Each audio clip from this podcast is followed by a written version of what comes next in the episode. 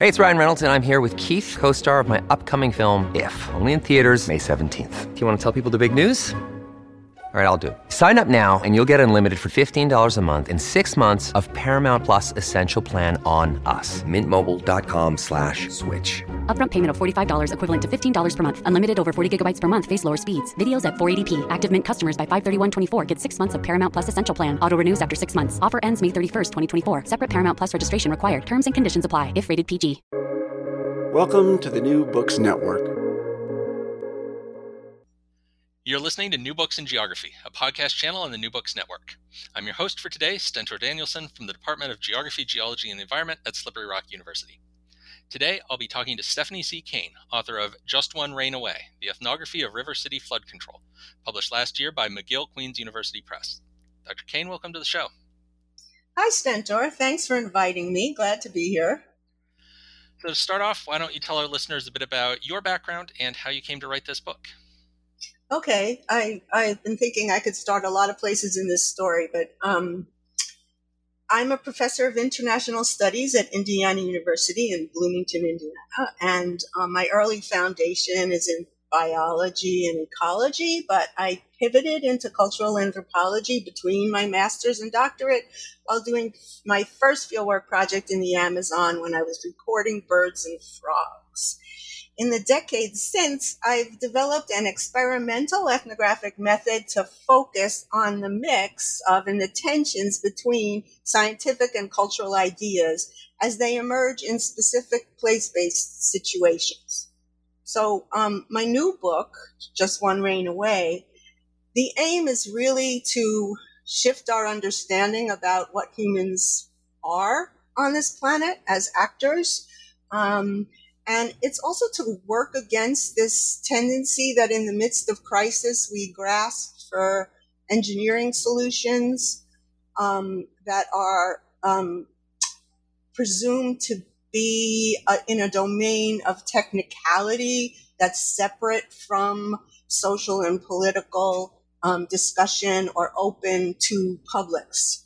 Um, so I think about climate change in particular in a different way than than most people, I think, and I think of it as a the intersection of historical and geological time because we as humans have uh, changed the planet radically and holistically. We are actually geological actors. Um, so our histories are suddenly interacting with the geological processes of the planet. So when you think about those geological scale charts, you know, we're like the, the, the piece at the top, suddenly we're pivoting that. We're an actor in that. So um, we are geological actors, and as such, we are unintentional actors in that we did not intend to cause climate change. And as much as we think that we intend things, and that's what makes us human, that we're rational and we intend things. What we're in the midst of now is not created by our intentionality, but by our unintentionality. And I really want to understand the relationship between cities as human collectives and rivers as alive, as, as water bodies that are entangled and communicating with human beings. Uh, I'll just say one more thing about this project. It grew out of um, what I call my port city projects, where I went to various port cities. And originally, what I was trying to do was understand um, social and cultural life from the material edge of globalization. So, in other words, to kind of be on the ground of globalization. Um, and th- there, I developed this way of working where uh, every city was structured by three water infrastructures potable water, sewage, and drainage. And I used that infrastructural model to then go to different places and they had more or less the same kind of infrastructure and look at the social and cultural um, diversity that um, inhabited particular geographies and use these infrastructures. But when I got to Winnipeg, and it's funny, I said Port City projects and Winnipeg is in the geographical center of North America. Um, and it's a very puzzling place um, in the sense that you know, why did people put the city here in the first place? It's in the middle of a vast flood bowl that drains the continent. So flooding is very much part of its history, and they actually are very good at flood control. And so it was a good place to look at this moment of, of climate change crisis, especially around flooding rivers, um, and try to understand what engineers and scientists and inhabitants were facing and how people were thinking about changing 20th, 20th century infrastructure into 21st century inter- infrastructure. So I, and then I'll say one more thing. As um, in, when I went did all the other port city projects, I imagined this triple infrastructure um, of of water, sewage, and drainage I used that as the empirical baseline against which I did an ethnography that kind of filled in reality with sociality and culture and how people use water bodies. But in the Winnipeg case, I flipped it and I'm thinking about science and engineering and the people who are experts in it as cultural themselves and science knowledge and engineering knowledge and, and constructions as cultural artifacts that shape the way cities are built and people are on this planet. So that's my intro. All right. Yeah, and you you started to kind of answer what was going to be my next question, which is you know, why Winnipeg? Why focus your study on on this uh, city? And one of the things I found really interesting was the way you just you say that you know part of the the identity of Winnipeg almost is the idea that they're good at flood control now that they've they've kind of got that figured out that that's become like you know part of what the city's all about. And then there's this question that kind of runs through the the book about uh, you know is, is their model so good that it should now be exported like other cities should follow the winnipeg model uh, because it, it works so well for them so can you talk a little bit about that that idea that um, you know people in winnipeg think they've got it figured out yeah um, until the 2011 and the 2014 flood of the Assiniboine River. So the Winnipeg, Winnipeg sits at the um, the intersection of two floodplains, one from the Red River, which comes up from the Dakotas across the U.S. border, and um, the Assiniboine, which comes from the west, from um, that state over there, Saskatchewan. Um, yeah, and so it's it's sitting in this intersection. And but the Assiniboine was always thought of as a kind of squirrely, smaller river, and most of the major infrastructure is is on the Red River because the Red River is gigantic compared to the Assiniboine River. So you have this amazing floodway. So the waters boo when they flood in the spring and the ice melts and all the water is rushing up. There's a floodway at the, at the south end of the city that diverts the water around into a ditch, a giant ditch that goes all around the city and dumps out on the other side of, of um, into the river on the other side of the city in the north. And that's pretty amazing. So yes, their infrastructure is amazing. But in the 2011 and 2014 floods, things were happening in the rivers that were not traditionally um, consistent with the history of hydrology in the region. So the Assiniboine um, was flooding in the summer. So everything really was organized around ice melt and snow melt and and and and so the infrastructure is built to deal with the spring. And with climate change and we're finding this we're having rain floods. And that just changed the whole equation. So um, when i was there in 2014 it was after those two floods. And i used those two floods to like think about how winnipeg is both great at flood control and is also really challenged by climate change and there's one more important dimension to that, and that is the whole notion of why is Winnipeg sitting there in the first place, and why do people go there to this place where rivers flood, and that's what rivers do, and then decide that they want to make it dry and build these divisions between land and water everywhere. And that's where you get into the settler colonial dimension of engineering, which started in the 19th century. And of course, dispossessed indigenous peoples. So at that time, the settlers in Winnipeg started doing things that destroyed indigenous people's ways of life, um, and they could basically do anything they wanted. And that infrastructure from colonial days still underlies the modern system.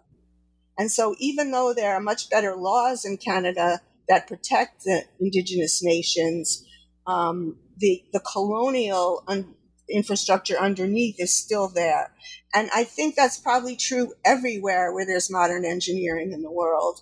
And that's why Winnipeg is a really good place to think through the positives and negatives of the models that we're working with, how they work, and who gets disadvantaged by the systems. Okay, and so you, you talked a little bit there about the floods in uh, 2011 and 2014 that are you know significant to the, the story you're telling. Um, but the sort of way those floods worked out comes against the background of several other notable past uh, floods. So you had 1997, you have 1950, and then you even go back to the end of the last ice age with uh, what you call the, the outburst quartet. Um, so could you kind of talk us through a bit of this history. How did some of these past floods uh, shape Winnipeg and kind of set the stage for what happened with those more recent floods? Okay. So um, maybe we should start with the geoscience stuff, uh, which modelers, geoscientific modeling, has created this um, history that goes back to um, the end of the last ice age. So let me just go back to the ice age. So that's our last big climate change, and that series of events, water events, shaped the surface of North America as we know it today. Um, so it's a good starting point, especially if you want to think about humans um, interacting with rivers and, and with everybody intertwined being geological actors. So before people, the glaciers moved down. And then when they started to recede, they they started to melt and, and, and pull back. And the um, the glaciers were melting. And remember the, the, the, topography is like low in the center in the middle of the continent. And the, the melting waters just kind of filled and filled this center. And it became this vast lake which was named lake agassiz by a geologist named upham and um, so it then you had this vast lake, right? And it couldn't, it kept getting bigger and bigger because the icebergs didn't melt all at once. And so where it might have gone out, it was blocked by the ice until it burst out. And it burst out in four big moments going in the different directions towards the different oceans. And so you have um, one going towards the Mackenzie, one going towards the, the Arctic North Atlantic, and another going out the St. what's now the St. Lawrence Seaway that way towards the Atlantic, and one going into the Gulf. And those outbursts were fresh water, right? Ice from the snow, from the glaciers. And so all that fresh water went into the oceans, and actually, the hypothesis is that it changed the very ocean currents and into the currents that we know today to be on the planet.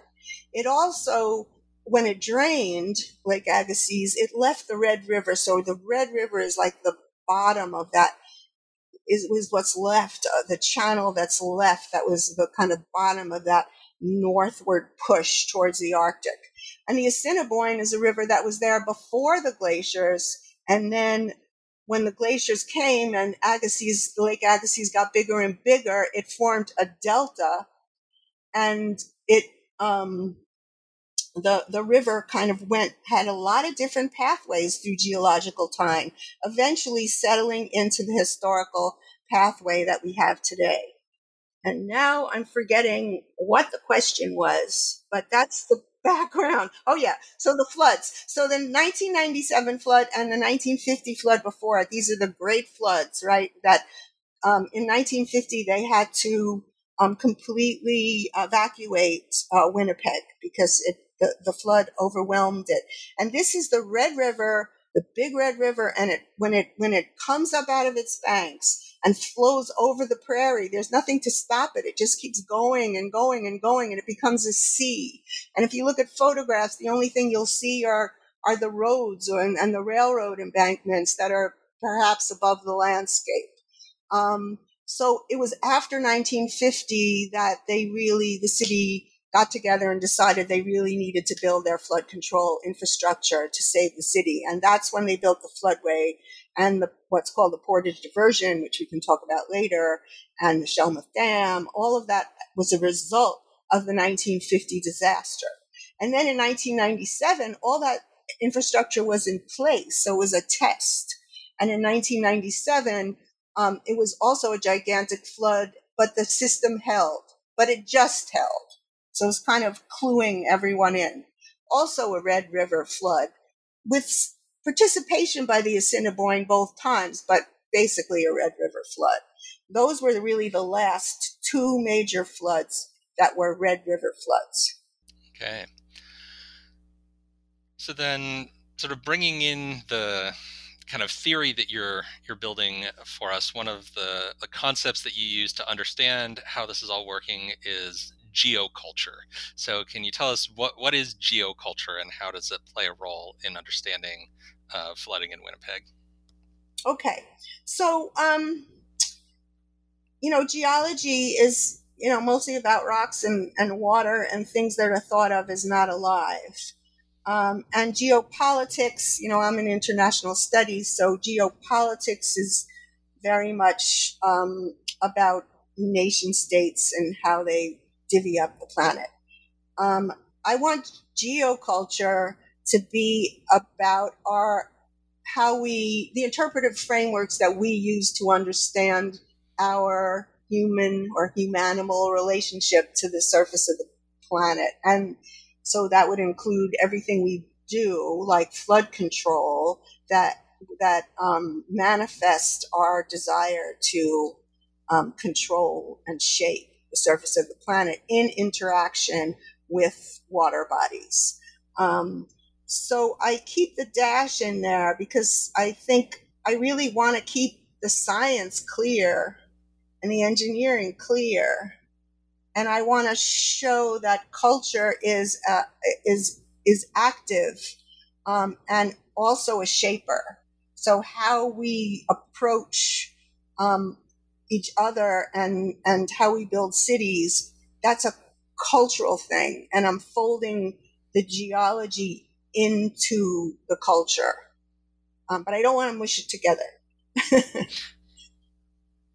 Yeah, and I, I think that's a sort of an interesting point because a lot of times people talk about wanting to you know blur all the boundaries uh, between everything and it was interesting that you were insisting that no you want to keep the hyphen between geo and culture um, yeah um, I, it's like the, the everybody talks about entanglement all the time i'm like constantly trying to okay it's entangled let's disentangle it and figure out what's going on so you know anyway yeah, it's a bee in my bonnet. Yeah, I mean it's it's the old lumpers and splitters thing, I guess. We're we're yeah. in kind of a, a moment where people are are trying to emphasize all the connections and uh, you know at some point we need to say oh well there are differences too you got to see that that other side of it. Um, yeah, I see. I think like I don't want to really mush everything together like a lumper, but I and I also don't want to split everything apart like people who just love categories and categorizing everything. I want to create this dynamic space. So I really want the dash to be where my analysis is. Yeah, yeah. Okay, so then you know we all know that the map is not identical to the territory, um, but that that gap between cartography and, and on the ground experience is something that, that comes up a lot in your book. So can you talk a bit about uh, how that that difference between what we see on the map and what we see on the ground um, shapes your analysis in your case? Yeah, because I I think I discovered something about um, a kind of realm of uh, the political unconscious or um, the subconscious um, in relation to water. And it was because of the the use of maps. So I, I, I start out by, by saying how I love the map library here. And whenever I start a new project, I go and I collect all these giant paper maps from the old days and I lay them all around my room. So by the time I get to the field, I have this map in my head. And all these maps, of course, had the boundary between the United States and Canada most prominently, and um, the river, the, the rivers running from north to south, from from from south to north and north. Okay, I'm getting confused here. So let me just uh, let me go into the place so that I can kind of orient myself. So I'm living near the Red River, and I and I walk in this park, which is a park because they reserved it because it floods um, from the river. Um, and I, I, walk there every day, and and I think about it, and um, I I don't really understand what I'm seeing on the surface of the water because I'm thinking, well, wow, this river is supposed to flow north, right? I have these international models, these continental scale models in my mind, but yet all the ripples on the water, you know, seem to be confused. Um, they're they're they're not necessarily in in uh, resonance with the wind, um, and they don't seem to be in the direction that one would expect from a river that's flowing from south to north. And um, I asked various people, you know, along the way, how come the river looks like this? And you know, people shrug and because they don't think about that stuff. But finally, one one lady um, stops and says, "Cause you know, my dear, um, the river bend here is going from from east to west, not south to north, right?" Which of course is obvious, but I really didn't think about it because I was acting and thinking with this international scale model in my head. So that's one aspect of it that we uh, travel to places and we're strangers and we come with these kind of assumptions that are completely unconscious and we, we don't get things or most of us don't even think things through about that because we're not really we got our own business to attend to and we're not thinking about the water so that's one thing. And the other thing about about this north to south, south to northeast, the, the direction of the river that was conundrum that was revealing to me was that when I talked to um, the engineers and flood forecasters, and they would explain how everything worked, and it worked, of course, the system works around and with ice. So the thing about the Red River and flooding is that because the river is coming from the Dakotas where it's warmer than Winnipeg because it's more south, the river is melting. It's melting in the south and moving north. So when it gets to Winnipeg and Winnipeg is still frozen, the river is still frozen, it forms an obstacle to that water rushing up. Um, and so when it, it, it hits the ice, especially which forms around um, bridges, at the footings of bridges and some bends, when it hits that, it, it, it creates problems. And so they have all kind of ways of, of dealing with that. So the thing is, as I was listening to them, I, I, I understood what they were telling me, but in the back of my mind, I was there was this confusion. I was always kind of having to make a translation in my mind from the river that flows north from south to north to my predisposition um, or my habit of thinking that rivers flow south, north to south, because I have spent my most of my life in the Mississippi River Basin. So for me, rivers go from north to south.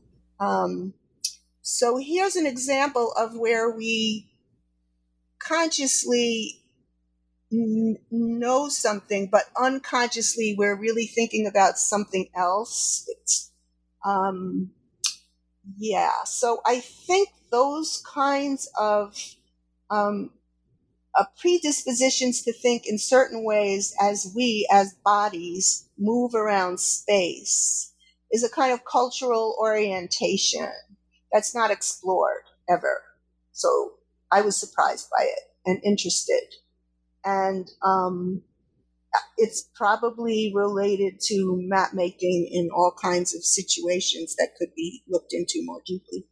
Yeah, yeah, definitely. Um, so, in one of your earlier answers, you made reference to the fact that you're writing this book as kind of an ethnography, uh, but it's also kind of a little bit of unusual ethnography because it's not mostly populated with people. You know, the, the characters in the ethnography uh, are a lot of other kinds of, of entities um, besides just people that you might find in like a classic ethnography. So, can you tell us a bit about your your methods for um, for constructing the book and how you use this ethnographic approach that's uh, a little different from a, a typical ethnography? Yeah. So, um, basically, I feel like a lot of anthropology and sociology and cultural geography um, focuses a lot on people who are arguing with each other about how to do things. Um, and I kind of lost patience with that. And I felt I understand the dangers of thinking about um, humanity or humanimals as um, a species um, writ large because it erases all the um, differences and inequalities and acts of dispossession that have come before and that people have different places in, in, the, in the social realm. But I wanted to flip the perspective so that I'm trying to be a river. I'm trying to understand humans as a river. And so when, as a river, I'm flowing towards Winnipeg and I, boom, I meet Winnipeg and I meet the infrastructure and the shape and, and so it's, it's a collective. So I don't really care as a river that people are doing this or that or talking about this or that. It's, it's the physicality of it. Um, so really I want to give agency to the river.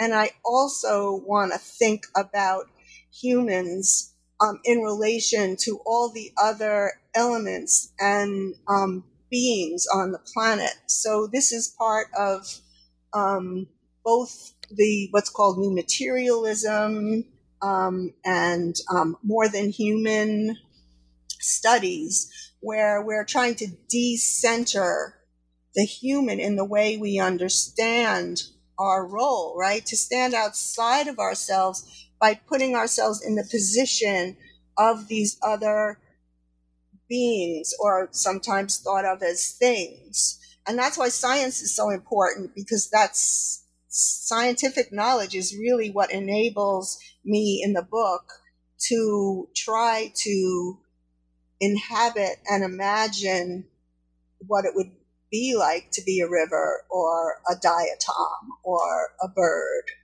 Um, and and and have to encounter humans and, and human cities. Yeah, so I want to pick up on your mention of diatoms there because that was I found that really interesting as one of the you know non-human more than human um, characters in the book. It's not one that I think most of us think about very much, and certainly not not something that I expected to be a big component of a book about uh, flooding. So, can you tell us uh, first what are diatoms, and then you know why are they important enough to get you know their whole own chapter in this book? Well, I have to say that before I start getting into the the beautiful architecture of diatoms, that um, I, I, my method is rather serendipitous um, I like to um, play with my materials. So um, field work and data collection was took place over a four month period.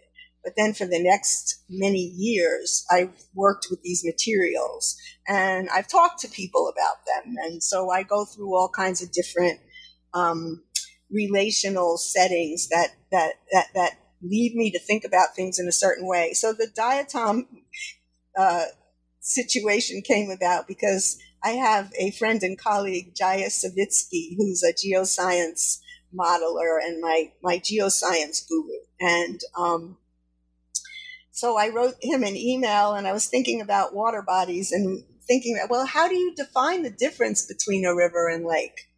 And so he wrote me a short email, um, which had a, a, lovely way to think about the difference. But what really struck me was just the phrase in his email, and it was that when um, that that lakes are places where diatoms, if they rush in from a river and they wind up in a lake, the lake's clear waters allow them to just hang out and um, and catch the sunlight in their silica, um, their delicate silica, open, lacy structure, and convert that um, that sunlight into food for fishes and zooplankton. So they're primary producers. But the idea was that the river is rushing and it's muddy and it's poof, and so the diatoms are just willy nilly, you know, being pushed along. But then when they get to the lake, that's when they can find their their true being. And um, so just that little phrase set me off because I didn't know what diatoms were. So I started getting these giant tomes of about diatoms from the library, and they had were full of these gorgeous pictures. And it turns out that they're very interesting historically eh, because they were really the inspiration for the development of microscopes originally with um, so Leeuwenhoek, I think it was the 17th century, um, was uh, they think it was diatoms. He called them animalcules. He developed the first lenses through which people could see the microscopic. So they were um, an, an, original inspiration for wanting to see more and developing visual technologies for seeing. Um, so I kind of followed that notion that not only were these beautiful microscopic creatures that we can't see with our naked eye, inspiring us to create these these these microscopes, but that um, they're also helping to um,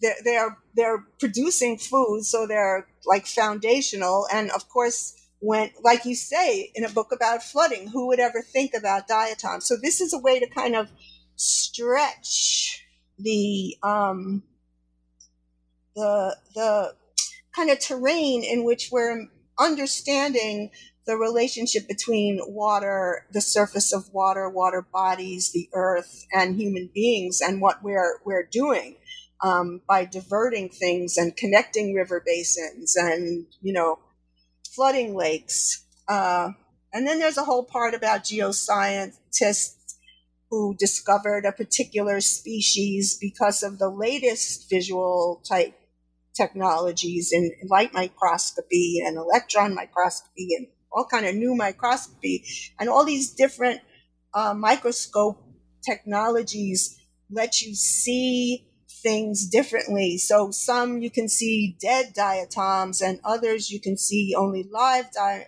you can see live diatoms. Um, and with these different visual technologies, you can see different details, and by seeing different details, you can sort these diatoms into different species, and then you can track these species if you're looking at the dead ones, which are the most powerfully visualized you can get the dead ones from the sediments of the lake and study the relationship between the lake and the river in, in ancient geological time. So I think of diatoms as actors and colleagues of scientists who are trying to understand the relationship of um, Lake Manitoba and and the the, um, the Assiniboine River uh, for starters. Yeah they're totally neat. Everybody should go and just Google it and look at pictures of them. yeah. Okay, so as we're moving towards the end of our time here, I wanted to give you an opportunity to give uh, a shout out or a thank you to anyone whose help was important to you as you were writing this book. Okay, well, as I said, it was years in the making. But of course, without Winnipeg, the wonderful city, such a quixotic city, um, so cold and and so wet and so wonderful. It has a wonderful art scene, and the people are lovely, and um, it's let me see. So uh, I want to thank the, of course, the engineers and the the flood, uh, the uh, forecasters, and um, the resource, the natural resource people, all of these experts who in law too, who who took the time to talk to me, even though they had no idea really where I was coming from or why I was asking these very basic questions and why didn't I just take an engineering 101 class?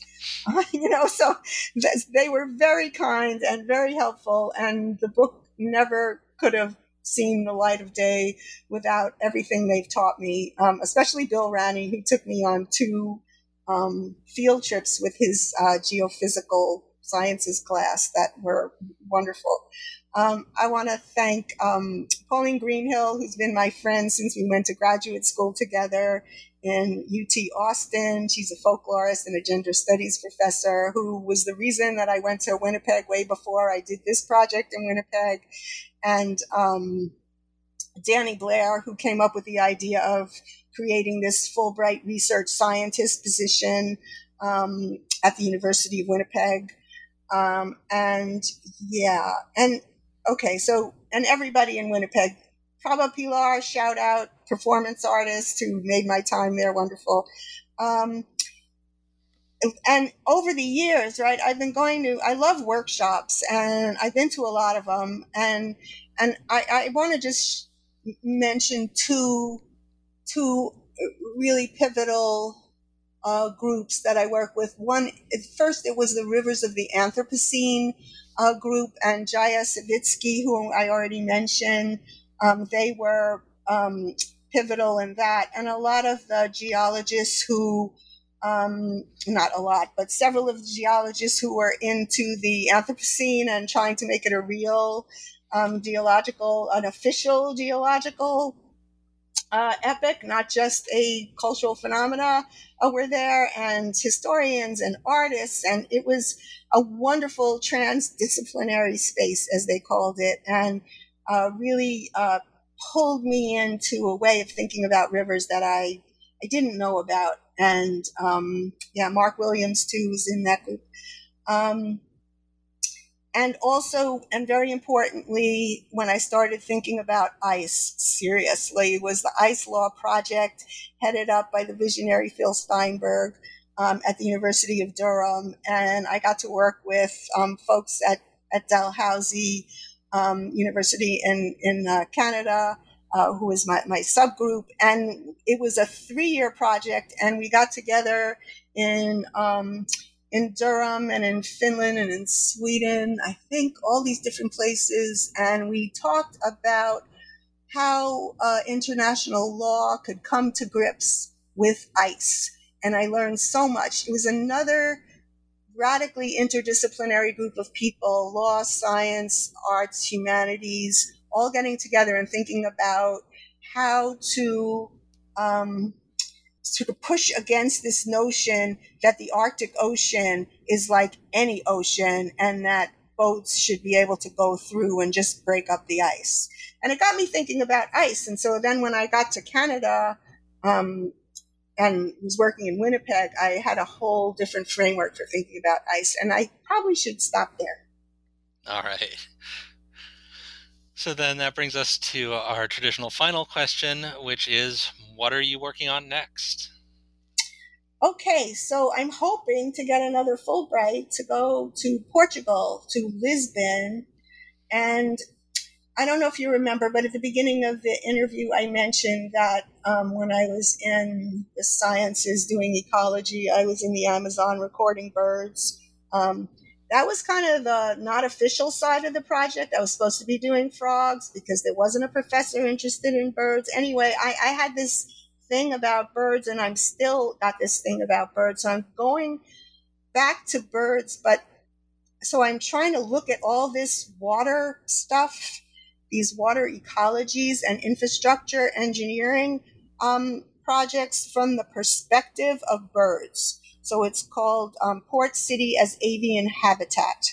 And I'm looking at what I call the, the interface between the environment, which is a maritime estuary, the Tagus estuary off the coast of Lisbon, and um, and how the birds uh, fly. It's a key um, resting, a nesting place for the birds, and the it's a it's the I forget which flyway, but the birds are coming back and forth from Africa to northern Europe and stopping in the marsh opposite the, the, the opposite coast from Lisbon. Um, so yeah, all this that I've been talking about, but flipping it entirely from to try to get to understand how birds are relating to, for example, this giant bridge that now crosses the Tagus estuary. And I'm going to be working with scientists who work, who, who study birds and also hanging out under the bridge and watching them fly around. So I'm looking forward to that if I get it. All right. Well, that sounds really interesting. And if that turns into a book, we'd love to have you back to talk about it. thank you, Stentor. It's been a pleasure. You asked good questions. All right. Well, thank you so much for coming on the show. Yeah, my pleasure.